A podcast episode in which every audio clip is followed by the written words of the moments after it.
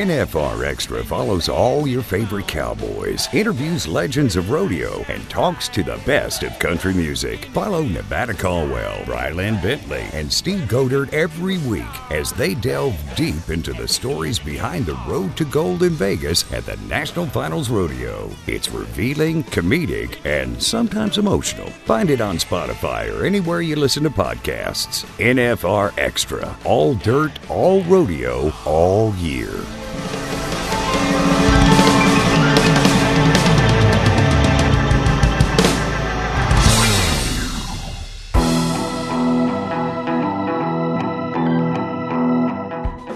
NFR Extra, episode 67. We're joined by the multi talented Pam Minnick. Brylan, what does this episode entail? Um, there is not one word to tell us what this episode entails. We walk down a little bit of memory lane, some history of Las Vegas, which is so fun. Then we talk about rodeo. You talk about dancing a little bit, food. I think I hit most of it. You know, doing the research on her, a couple things. She's won many awards. The thing that stuck out to me, and I know, you know, we talk a lot of people who have been in like a Hall of Fame, maybe two Hall of Fames. She's been in five Hall of Fames, and there could be more, I'm sure, that, that they're out there that, that aren't being listed online or something like that. But five Hall of Fames, right? When we talk about just being part of the Texas Hall of Fame, some other Hall of Fame, et cetera, et cetera.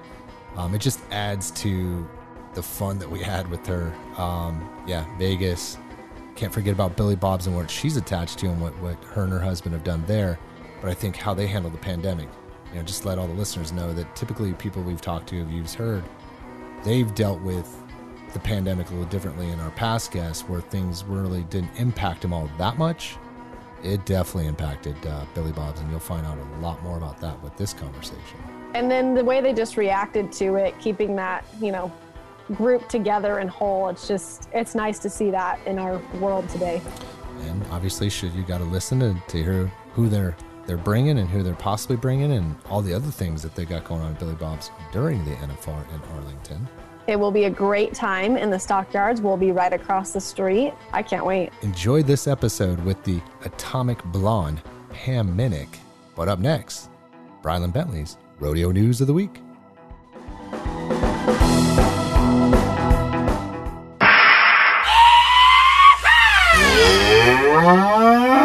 This is Bull, the rodeo news of the week.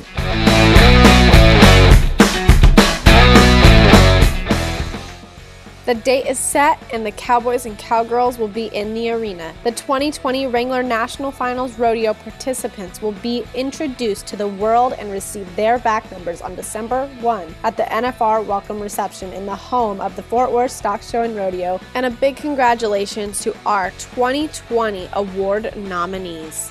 Ram World Standing leaders are all around Stetson Wright, bareback rider Tim O'Connell, steer wrestling Matt Reeves, team roping header Luke Brown, team roping heeler Joseph Harrison, saddle bronc rider Wyatt Casper, tie-down roper Shad Mayfield, bull rider Sage Kimzey. Cowboy Christmas. The Wrangler NFR's official gift show is coming to the Fort Worth Convention Center December 3rd through 12th. Don't miss the biggest and best Western gift show in the world. You'll find Western apparel, art, furniture, jewelry, and more. There's also a lineup of live events featuring country music stars and NFR contestants, autograph sessions, giveaways galore, and admission is free. Get more at NFRExperience.com. Cowboy Christmas. We're all in in Texas, and it's all here. Hi, this is George Taylor, CEO of the PRCA, and you're listening to NFR Extra. Atomic Blonde is how her Las Vegas birth announcements read. Pam Minnick is a former Miss Rodeo America and 1982 Women's World Champion Breakaway Calf Roper. Her accomplishments include actress, movie stunt person, businesswoman, and sports commentator. Pam's spirit and dedication make her a true ambassador of rodeo. Pam Minnick, welcome to NFR Extra. Thanks for having me. Excited to tell you a little bit about what's going on here. First of all, let's go where it all started. Clearly, the NFR this year is not in Las Vegas, but you're from Vegas. I, uh, I understand there's a, a tab I've read about you, Atomic Blonde. Can you uh, can you elaborate on what the Atomic Blonde is and coming from Vegas is all about? Okay, well, um, my, I was born in Las Vegas, and my, both of my parents at the time worked at the Nevada test site. And so my mom thought, oh, it would be cute if her birth announcement said Atomic Blonde. So, um, you know, luckily, I ended up in a career and with a personality that is a little bit electric because if I was you know, some mamby pamby girl, atomic blonde would have not really fit me later in life, but it still kind of sticks a little. You're part of a Vegas that a lot of people talk about. Like it's just this Vegas that seems to be kind of frozen in time, and it was a very special time in Vegas. What was it like growing up there? And from what I understand, there wasn't too much rodeo going on in your family. Is this correct? Or horse world? I mean, is this? My parents, uh, till the till the time they passed away, never uh, never even rode a horse. But there was so you know how all the all the hotels are themed now but at the time they they weren't really themed. I mean unless you consider stardust a theme and the silver slipper which had a big silver slipper on it. You know the crazy thing is i see that neon graveyard and i remember when all those neons were new. Not saying that i'm old but but um, so there was going to be this this new casino that was going to be going in and it was going to be called vegas world and it was going to have a western theme. So there was a, a hitch of horses, uh, Palomino quarter horses, that were pulling this wagon up and down the strip, which at the time was not six lanes, as you can imagine. And um, and the the hotel never got its got off the ground, but it was going to be a themed hotel, you know, a Western theme.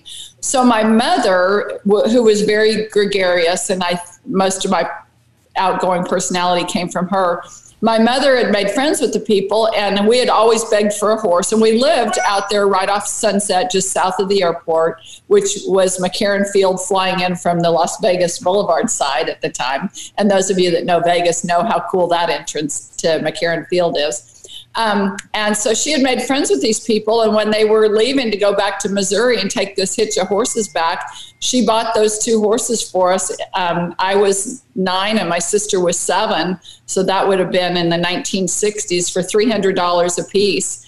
And I joined the local 4 H club, the Brush, Brush Popper 4 H club. Shout out to them if they're still in business. And, um, and that's where it began. I mean, we rode bareback for the first six months because we didn't even have a saddle. So when I say we were green, we were the type of people that were like, yeah, I'm going to get a horse, a young horse, and we're going to learn together. But thankfully, we did, and it and it and it began there. And there's an arena over by Sunrise Mountain called, and there's a riding group there called Sunrise Riders, and they had these gymkhanas and junior rodeos every weekend. And some of my friends at school that had horses, their parents would come pick pick me and my horse up and take us there until later we talked my stepdad into buying a truck and a trailer. So it, our, our, to say my beginnings in the horse industry were humble is an understatement.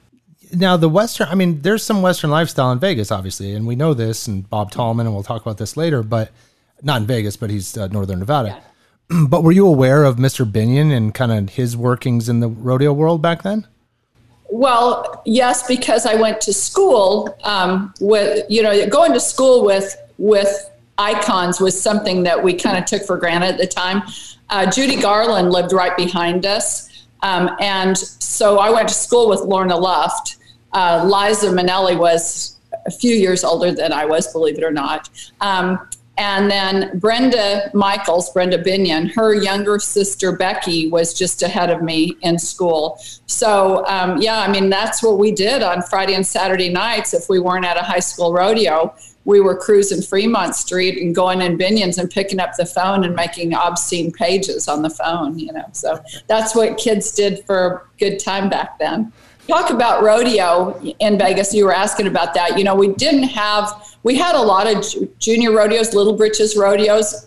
Um, I don't think I don't think there was even amateur rodeos there. And when you competed in high school rodeos, you talk about fortitude. Every high school, Las Vegas had one high school rodeo a year. Every other high school rodeo was either in Fallon, Winnemucca, Battle Mountain, Elko, Ely, Tonopah. So every weekend it was an 800 mile round trip for those kids that high school rodeoed if they lived in Vegas. But there were some great, great high school rodeo athletes in in Vegas. Um, Wes Adams, you know, both of his kids have ended up going to the NFR. Wes passed away not too long ago, but he was the most recent owner of the Lazy E Arena prior to the to Gary McKinney purchasing it. But his kids, Logan and Randon Adams, both have gone to the NFR. But Wes was high school rodeoed with us. So your life was on the 95 a lot back then, uh, if you were heading up to rodeos a little bit, right? Yeah, I don't even think it was I 95. I definitely know what you're talking about when it comes to high school rodeo in Nevada. And don't ever be surprised when it snows on you in the middle of June or July in Ely, Nevada, because it will. And Eureka, right. state finals both times. Yep, a lot of fun. Yeah. Um, Sunrise Arena, I can't even begin to explain. I feel like that was just a place in Vegas where every person, if you did any sort of gymkhana, any sort of rodeo, you've had to have been there once, and they're still putting on the gymkhanas and the small barrel races today. Wow. There's a there's actually a Facebook group dedicated to that. Yeah. Yes. Switching gears a little though, not high school rodeo, we talk pro rodeo. NFR. NFR has a huge place in Las Vegas, obviously, the last 30 plus years. And what does NFR mean to you in Las Vegas? Well, the neat thing about it is, I, um, if I work at this NFR, it will be the fourth location that I've actually worked in broadcasting in. Um, in Oklahoma City, uh, after I was Miss Rodeo America, I did the national finals telecast in the old Coliseum in Oklahoma City, um, and then moved to the Myriad downtown Oklahoma City. And then, of course, in 85, when it moved out to Vegas, I got a chance to do the national finals broadcast there probably seven or eight years. And so if I work here, this will be the fourth location. But I'm I think it'll be a temporary home in Texas because to me, Las Vegas put um, put the National Finals Rodeo in a in a sports league, um, thanks to the dedication of not only Mr. Binion but Mr. Gaughan, because Michael really made sure that that uh, that that it stayed the course, um, and it was a time. Those of you that know, when the people talk about Vegas being dead during December, every hotel used to remodel their showroom in December prior to the NFR moving there. And there's a lot of great conventions, I'm sure, that could come to town, but I don't think anybody comes to town with the enthusiasm and the expendable income and the stamina to stay 10 days and party like rodeo fans. And so I think it's been a perfect marriage. And truly, the commitment of Las Vegas, along with the visitor dollars that they spend, have given rodeo athletes, you know, an opportunity to make what I think they deserve now. Absolutely. And now it's one of the top 15 weekends occupancy wise in Las Vegas. It's a huge event for us. You're not going to get an argument out of us about the importance of NFR in Las Vegas. Let's take a quick break. When we come back, we'll talk about Pam's rodeo beginnings in Vegas. Do you need a dose of social, a dash of insider info? Then the National Finals Rodeo Social Network is set up just for you. Get updates, insight, unique content, and much more on Facebook, Twitter, Instagram, and Snapchat. You can find us at Las Vegas NFR. And be sure to use hashtag Wrangler NFR on your posts and tweets. There's something for all rodeo fans. This is the NFR. This is Vegas. Hey, everybody, this is Aaron Watson, and you're listening to NFR Extra. We're back with former Miss Rodeo America, Pam Minnick. Pam is a member of the National Cowgirl Museum and Hall of Fame in Fort Worth, Texas. I want to scoot back to when I've got two little girls myself, and I've got a my a son. He's the middle one. I can say no to him super easy. But you talk about like uh, two little girls going to their mom and dad and wanting a horse. Oh, now you got to buy a truck and a trailer and all this. How did that lead into your parents um, I guess what I'm asking is it takes a tremendous amount of, of, support from a family to compete for the Miss Rodeo America. So kind of walk us through on that side of it to where I mean there's there had to have been maybe some some of the big crocodile tears or just the big smiles but leading into Miss Rodeo America and your victory there.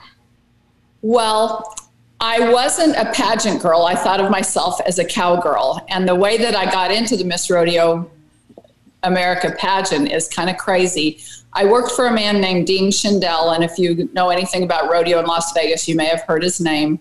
Um, he was uh, he was a PRCA bulldogger, but he was a he was a wealthy gentleman that loved bulldogging and he loved cowboys. And he opened his home to cowboys every year. He lived right off of Sunset and uh, between Pecos and right around Sunset and Pecos, let's say.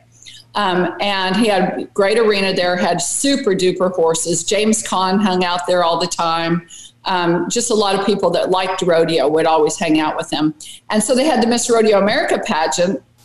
Long before it was held with the NFR in Oklahoma City, it was held in Las Vegas, and I was actually crowned in Las Vegas. The pageant was held as a separate event. It wasn't held alongside a rodeo, and I don't know how long it had been held in Las Vegas, but quite quite some time. So one year when I, after school I rode horses there. I had two after school, well, three after school jobs, and you'll kind of know the connection of all of them. My first one was at the Hacienda Hotel, uh, which is uh, where the Mandalay Bay is now. Uh, Judy Bayley owned that. The, it's that rare and Palomino horse, if you've seen the neon graveyard. So I worked after school at the Hacienda Hotel, typing in the publicity department. Then I worked uh, for Dean Shindell after school, riding horses and that's where this whole Miss Rodeo America. And my other after school job was at Lamb and One, working for um, Darwin and Sheriff Lamb's company, which is a beverage company. So those were my three Vegas jobs. But um, so the, they had the Miss Rodeo America pageant horsemanship at Mr. Shindell's arena, and at that time you had to tie goats in the in the pageant. I mean, in the part of the horsemanship. And there were these girls there that didn't know how to tie goats. And Brylan probably knows where I'm going because she's a cowgirl. And I can't imagine that any bona fide cowgirl wouldn't know how to tie a goat. And so I'm behind the barn showing these girls how to tie a goat. And and I said to Mr. Shindell after the all these frou-frou girls left the the arena, I said, How can they call themselves a cowgirl if they don't know how to tie a goat? So he said, If you think it's so easy, why don't you run for rodeo queen? So it was really kind of a dare. So that was in December of the previous year, which would have been, I don't even know, nine, uh, 72, maybe 71. So then in 72, in May, I ran for Miss Eldorado, which was our big rodeo Eldorado there. Days, it, yeah. was held down at, it was held down at Cashman Field at the time. So I ran for Miss Eldorado and I won. Then in September, I ran for Miss Rodeo Nevada, which was at the state fair up in Reno. And I won that. And in November, two months later, I ran for Miss Rodeo America and I won. So I didn't have a whole lot of experience and I could sew really, really good. So I made almost all of my outfits and, um, and there was a lady named Judy Morio that had Universal Models. It was a modeling agency. And she felt so sorry for me after I won Miss Eldorado that she took me under my wing, so to, under her wing, to make sure that I didn't make a fool of Las Vegas when I went to Reno. But um, so that it my my pageant experience was very short and not that expensive because of because of you know simple people got simple ways. So the atomic blonde blew up for the yeah. miss rodeo yeah. america deal and made it happen. That's awesome. So you kind of had you had other people with the support. What was your parents outlook on this thing? Did they did they just kind of scratch their head and figured out pam's going to do what pam wants to do or what no, was their my thoughts mother, on it? my mother told us from a very early age. I remember when I was four years old, I said, I can't do something. And she said, I never want to hear that word in my house again. In fact, when I do speeches, place in different places that's the first slide that i put up is that my mother said that can't won't be allowed in our house so um, we just grew up with such a positive attitude i mean they it, it wasn't about financial resources it was about spiritual resources and just making us believe that anything we could do, we would. With a little hard work, anything is possible, right? Mm-hmm. We talk about accomplishments, and you have a lot of them, but one of them I'd like to highlight is the Women's National Finals Rodeo, 11 time and a world champion calf roper. Mm-hmm. The breakaway roping is now going to the National Finals Rodeo there in Texas. Talk about a little bit about what this means to the women's industry? Well, I'll, over on the wall there, I'll shine over there. My world champion buckle is on the wall there. So, um, uh, you know, I love breakaway roping. Um, I I still feel like I could be competitive um, if the other girls were on Valium or something, but uh, because you know, at the time most of them were averages. So you catch two, you're going to place in the average deep, you know, and it's just like tying goats. I can remember when we tied goats in 14 and roped calves in three, and that just doesn't happen anymore. But it's, I'm sure the same thing happens when Roy Cooper says, Yeah, I remember when I was 10 in the calf roping, which doesn't happen anymore. So it's gotten really, really tough and competitive. And I'm so glad for, you know, for those girls to get a spotlight shined on them. I'll tell you how happy I am about this. Um, the I'm putting on a ranch rodeo next week um, in the stockyards and at the ranch rodeo, I put in breakaway roping. So every one of the ranches has to have a female on their team so they can be their breakaway roper. So I, I, I love seeing the spotlight shine on the girls, and I'm just so excited for them.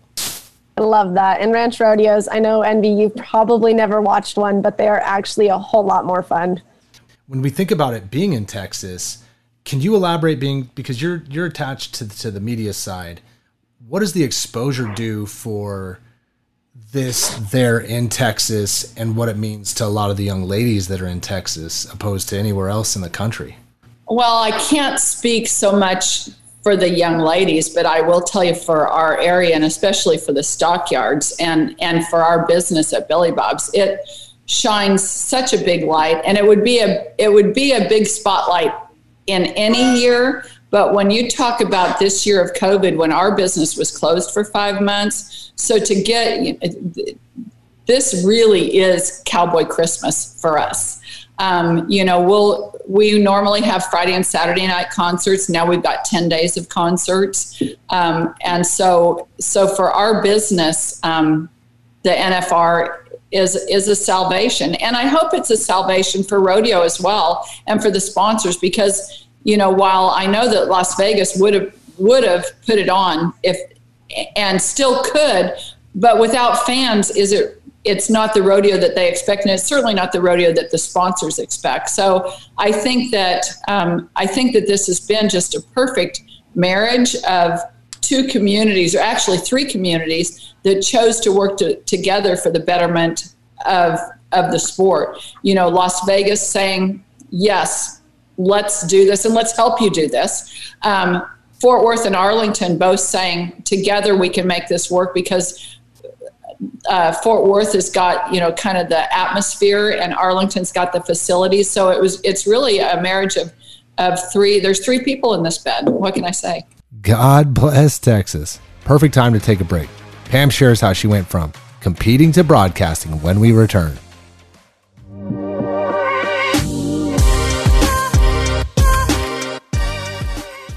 The first National Finals Rodeo was held in 1959. Since that time, the greatest cowboys and cowgirls have graced rodeo's biggest stage in pursuit of a coveted gold buckle and the title of a world champion. We continue to honor the top 60 NFR contestants of all time. Born in Mesquite, Texas, Don Gay grew up in a rodeo family, the son of legendary stock contractor Neil Gay. He began riding steers at the age of six and had an association permit before finishing high school. Once he graduated, Gay left home with $400 and won more than 400 in his first rodeo in Illinois the next day. The rest is history. Gay at 5 foot 7 and just under 150 pounds had the perfect build and mental approach for bull riding. He was a giant in the sport, winning 4 consecutive world champions from 1974 through 77. The PRCA season champion in 1978 and then followed with another three consecutive world championships in 1979 through 81.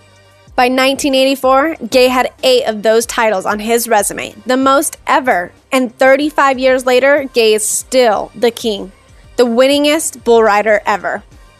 During his career, he qualified for the NFR 13 times, but one of the most memorable rides occurred in San Francisco in 1977 in the old Cowtown Palace Sports Arena. Gay rode the famous RSC Bull Oscar to a stunning score of 97 points, the third highest mark ride in history. Today, you can hear Gay providing commentary on television. He was inducted into the Pro Rodeo Hall of Fame in 1979. Want to experience more of the NFR? Then visit NFRexperience.com.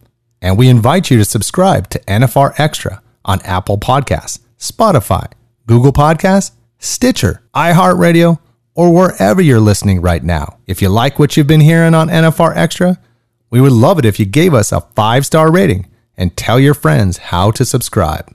NFR Extra, all dirt, all rodeo, all year. Hi, I'm eight time world champion bull rider Donnie Gay, and you're listening to NFR Extra. Pam Minnick is here on NFR Extra. Pam and her husband, Billy Minnick, own Billy Bob's Texas, the world's largest honky tonk in Fort Worth, Texas. It was opened in 1980. You pulled a Tony Romo. You went from athlete, you know, competing, then you jumped to the broadcast side. How did you go from athlete to broadcast, doing what you've been doing now for quite a while now? How did that, where did it start and kind of transition into the success that you've created? If you know anything about Miss Rodeo America, you, sp- you know that you spend a lot of time on camera talking about the sport of rodeo. And so um, that was 1973 was the year that I was Miss Rodeo America. And at the time there was, oh, I don't re- actually remember any broadcasts that particular year, but in 1976, Wrigley's Big Red Gum um, decided that they were going to televise a rodeo. And they called and said, Can you do the the sideline reporting. And I said, sure. I had no idea that I should even say anything but that because my mom didn't make our brains wired that way. And um, when I tell people that have gone to school for journalism or communications or anything else, and I tell them that my first broadcast was live on CBS, it, comes with a little bit of shock. But the great thing is, is that I, the one thing that I think has made me decent as a as a reporter is the fact that unlike today, where I'm doing a lot of talking, is that I'm willing to take take a step back and ask a question that I might know the answer to, and allow the athlete to answer the question. And I try to pose the question to where they can't answer with yep or nope.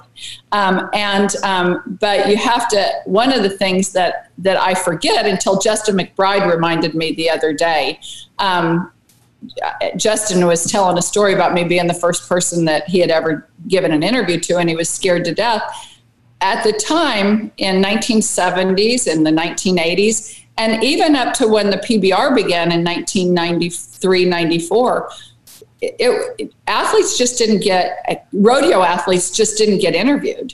So you know, then later, fast forward ten years later, 2004, they already know what their answer is going to be because they've been practicing it with a hairbrush in front of the mirror since they were five years old. But um, but allowing them to speak. And so to do that, I just had to ask them a question they were passionate about. And because I've been a, an athlete and, and because I've done almost every event except for riding a bull, um, and my bronc riding has not been by choice, it's been by accident. Uh, but uh, I, I know the fine points of a ride to really focus on to make them talk about it.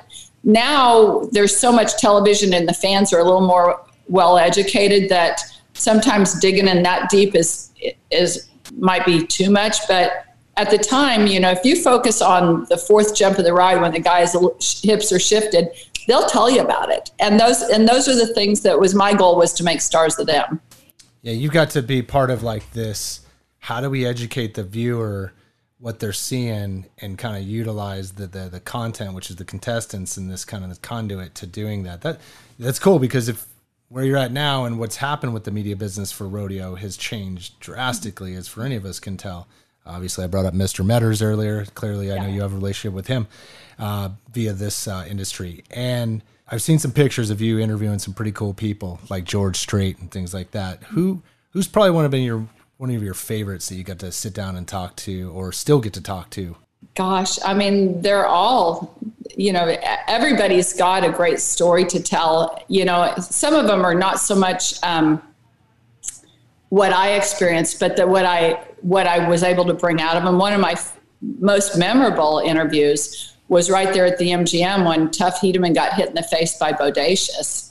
And we're live at the time. TNN was covering the show, and the director says to me, "Go follow him to the locker room." and you know i mean as if you've seen the pictures, you know that his face was rearranged. And I looked at him and I said, Hey, buddy. And he said, Tell my wife I'm okay. And that spoke to my heart so much. I don't, I think it wasn't just because I was a girl. I think it was because that when everybody else was so thinking that he might die from having his head smashed, he was worried more about whether his wife uh, was freaking out about it. So that's that's one that'll always stick with me. You, so we had we interviewed him last d- during the 20, 20, 2019 NFR uh, on the podcast, and somehow he's fun to talk to, right? Like at first we gave him. He makes so much fun of himself. Yeah, absolutely. He's it's, yeah. it's all all open, right? And you know we gave him like, uh, hey, we're gonna be here for like 45 minutes. He was like, how long are we gonna be here? We're like this, that, and he's like, all right, well, I gotta go. Well, we ended up going 30 minutes past what we were going to talk to. Well, anyways, he revisited that injury and he walked us through how conscious he was during that whole time. And to your point, going back on the, the gurney, everything, and just looking up on the replay and or, or the, the video screen and just everything happening. And I was just like, wow, man, like just to, I've seen the images, we've seen the, everyone's seen the video.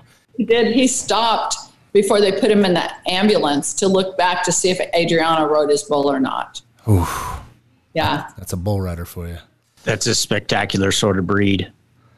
There's another fun story. Um, so Adriano, when he first came to the U.S., one of the first places he rode bulls was at Billy Bob's, and he loves to tell this story because I happened to be up in the announcer stand at Billy Bob's, and there was a guy up there because it's also a VIP area, and that at the time you hadn't seen the Brazilian bull ropes, which to people that watch bull riding, they call them a backwards bull rope. So he, um, so this guy's up there trying to impress his girlfriend. He goes, that guy doesn't. He's going to hit the ground so hard he doesn't even know how to put his bull rope on right. And Adriano goes out there in pure Adriano fashion and just rides the dog off, the, you know, the hair off this bull. And I've told Adriano that story, and he still tells it to people. When I first came to America, I go to Bob's. So that's my impression. It was all right. It was an all right, all right impression. Let's. We talk a lot about Billy Bob's. We've made, made mention that before, and uh, I was not hundred percent. My dog wants to look in on. That. I was like, "Do you got a bear in your window, ma'am?" Woo. Talk about Billy Bob's a little bit, um, and and just as far as for those people that have no idea of what you know, if they've never been down to Fort Worth, have never been to Billy Bob's, and what your role in Billy Bob's is. Well, my husband and I are part owners um, in Billy Bob's. The club opened in 1981 and uh, it went bankrupt in 1988, and we bought it out of bankruptcy with three other partners. And um, so since 1989, um, we've been there. So it's we, Billy Bob's will celebrate its 40th anniversary this in. Uh, uh, in April 1st of, of 2021, and we will have been there, what, 31 years. So, um, so yeah, and and for 26 years, I was the marketing director, and I'm still the vice president of marketing, but I'm not very active right now. So how many how many times do you guys have concerts like that, like big name concerts or middle week concerts, or what? What's the format uh, of that have, deal? We have big name concerts every Friday and Saturday night. Um, so that's 104 minimum of 104 concerts a year. We have live bands Wednesday through Saturday night. And those are just like smaller bands. But to give you an example, George Strait was once our house band. Uh, Travis Tritt was once our house band. Um, there's, you know, a lot of people, the Judds used to be a house band for us. So there's a lot of people that kind of got their start on, on our front stage at, at Billy Bob's. Uh, but um, I, I, would have to look on my phone to see who's coming this week. Next week is Randy Rogers and Wade Bowen, and together doing a Hold My Beer tour.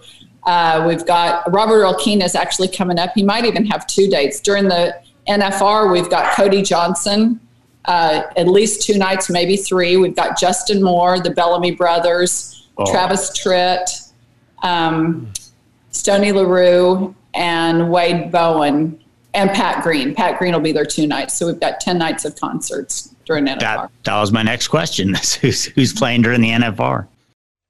Sounds like Billy Bob's Texas will be the place to be after the NFR every night. Let's pause right there and continue talking about more entertainment and the impact of COVID 19 in the Fort Worth community. Cowboy Christmas. The Wrangler NFR's official gift show is coming to the Fort Worth Convention Center December 3rd through 12th. Get more at NFRExperience.com. Cowboy Christmas. We're all in in Texas, and it's all here. Want to relive the best NFR moments from the last 35 years? We've got you covered at NFRExperience.com. Check out the NFR History tab at the newly redesigned website for a walk, or should we say a gallop, down memory lane. You'll find images, recaps, and videos from the greatest moments from the last 35 years in Las Vegas, from Ty Murray to Trevor Brazile, Lewis Feild to Casey, Charmayne James to Mary Burger, Fred Whitfield to Joe Beaver, and everything in between. You'll find it here. There's something for all rodeo fans. Check it out at the newly redesigned NFRExperience.com. This is NFR. This is Vegas. An icon steeped in history. A place where cowboys would come to ride. And legends would be born on stage. The heartbeat of a city. Where the bulls are real. The dance floor breathes. And the neon glows. Where you're always greeted with a smile and a cold beer. Always growing, never standing still.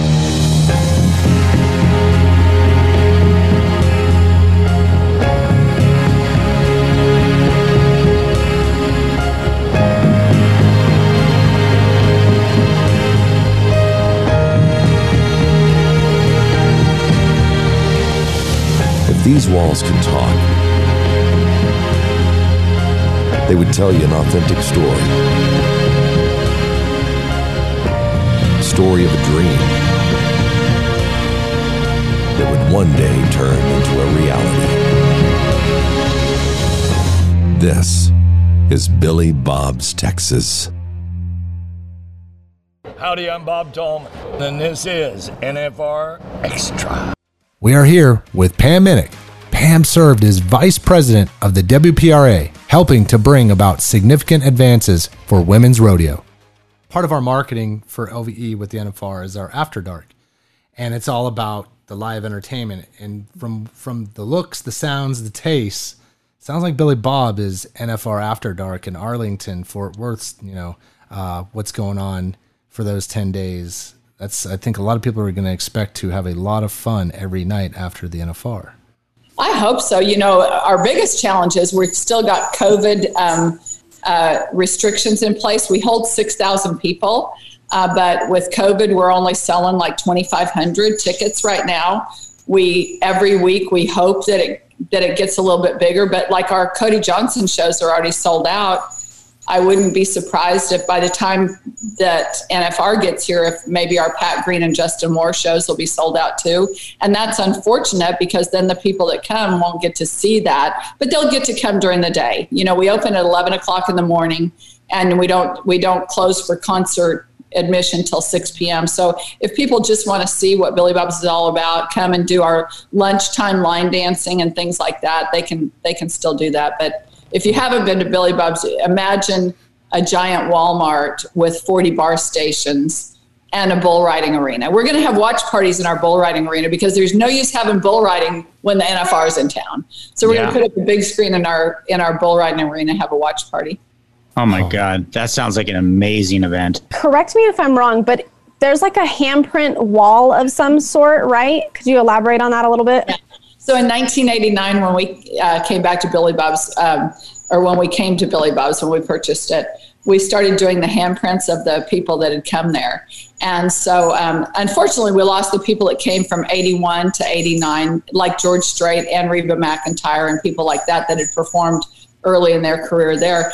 But we got people like uh, Garth Brooks. The first time he came there was August 4th of 1989 and he sold 500 tickets at five dollars a piece. And so Hmm. his handprints from that uh, that day, August 4th, excuse me, not October. His handprints from that August date are still on the wall.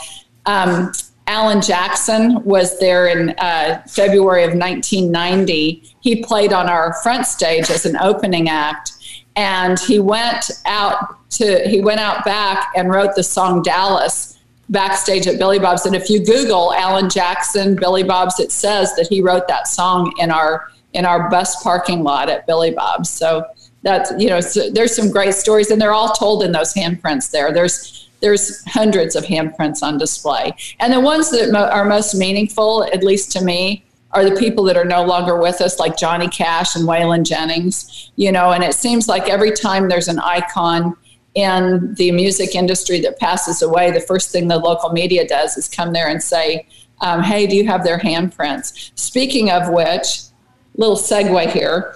Um, you know, the in Las Vegas during the NFR, they've always done that Pro Rodeo League of Women's event, uh, which has been a lunch and fashion show, and it turns out to be about a four-hour drunk fest of ladies having a great time and raising.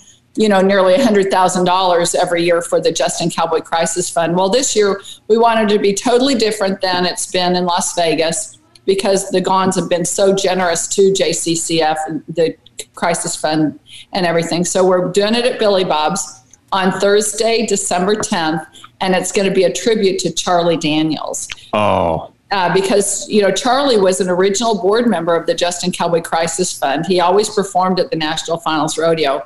So our fundraiser for the Justin Cowboy Crisis Fund this year will be a tribute to Charlie Daniels, and we've got a guy that wrote a tribute song. We've got um, right now I've got six fiddlers lined up along with some pretty good entertainers that are already going to be at and around Billy Bob. So it'll be a great lunch. So make sure that you guys have December 10th lunchtime. Lunchtime with me. Yeah. I uh, just man, Charlie Daniels was something else for us. I mean, he actually he's our opening and closing of this show is his song that he wrote for the NFR. Um, wow. So let's back into this real quick. Usually we've been starting off this with our interviews, but we wanted to dive right into your Vegas world and everything else clearly this has been some absolutely bizarro times for everybody and survival of the fittest and how do you get around things and business wise what, what, has billy bob's been doing during let's go back to march to now? What what what have y'all been doing to keep the boat floating and being creative? And what, what have you had to do? Well, we were closed for five months, which wasn't very creative, but we had no choice. You know, the it's you if they say you can't open you can't open. We had an opportunity to open in may and we didn't because we thought oh if we wait a few weeks until we get this right we just didn't want to be a big spotlight is shined on us so we didn't want to be the one that was perceived by those that are afraid of covid to, that we didn't want to be seen as the irresponsible kids on the block so we waited and we didn't open till mid June, and we were open for six days when they closed all bars.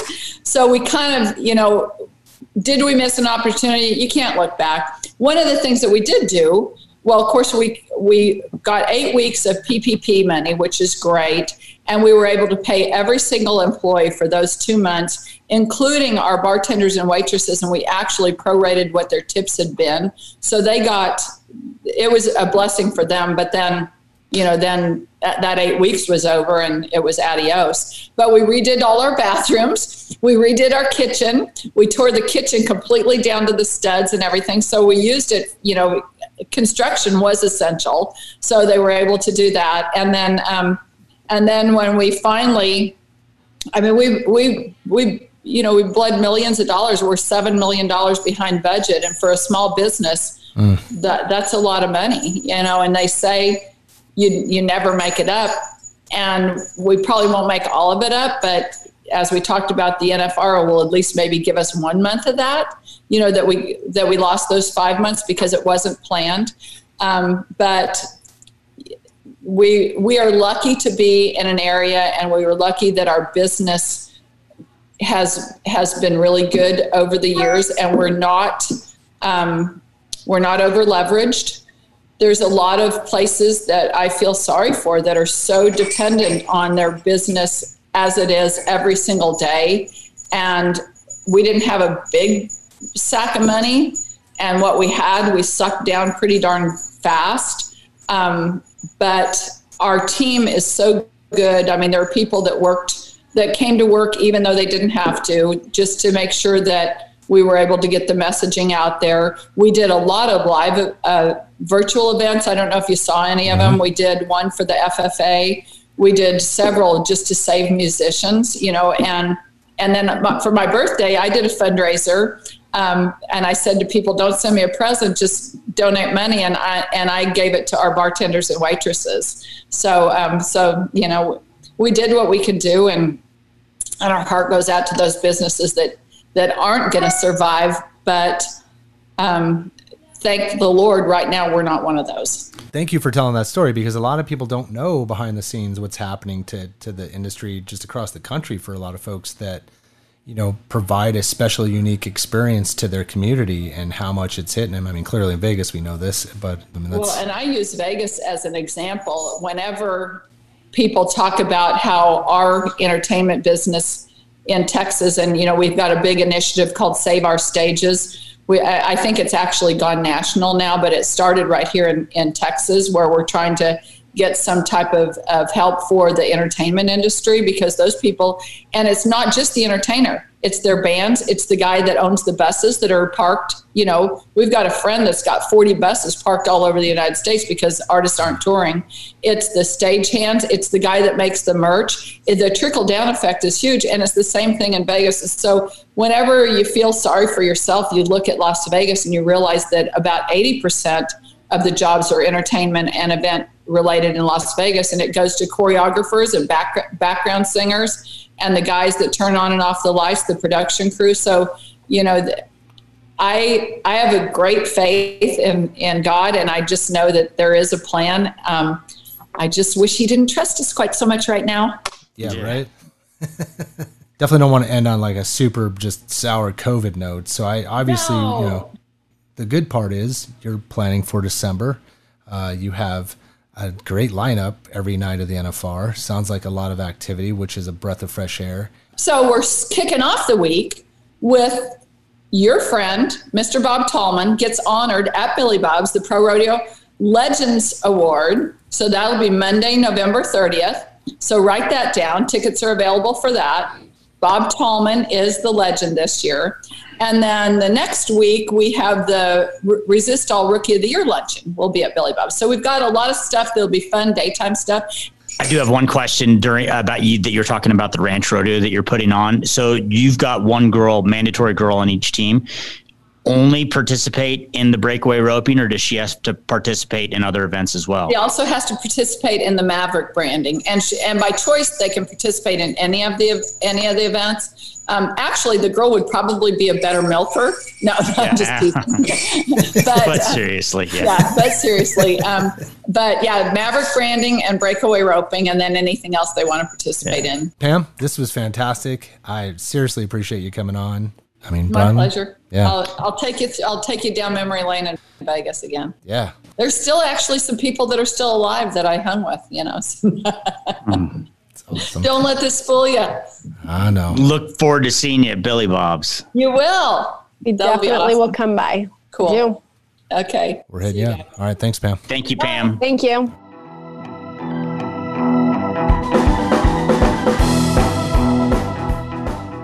We want to thank Pam Minick for hanging with us on NFR Extra. Want to experience more of the NFR? Then visit NFRexperience.com. And we invite you to subscribe to NFR Extra on Apple Podcasts, Spotify, Google Podcasts, Stitcher, iHeartRadio, or wherever you're listening right now. If you like what you've been hearing on NFR Extra, we would love it if you gave us a five star rating and tell your friends how to subscribe.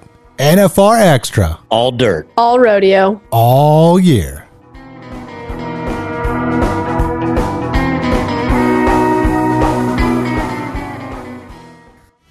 Gotta make it out to Vegas, where the big boys roam, with the rovers and the racers and the bulls and the broncs, and the ladies in the skin tight wranglers and the cowboy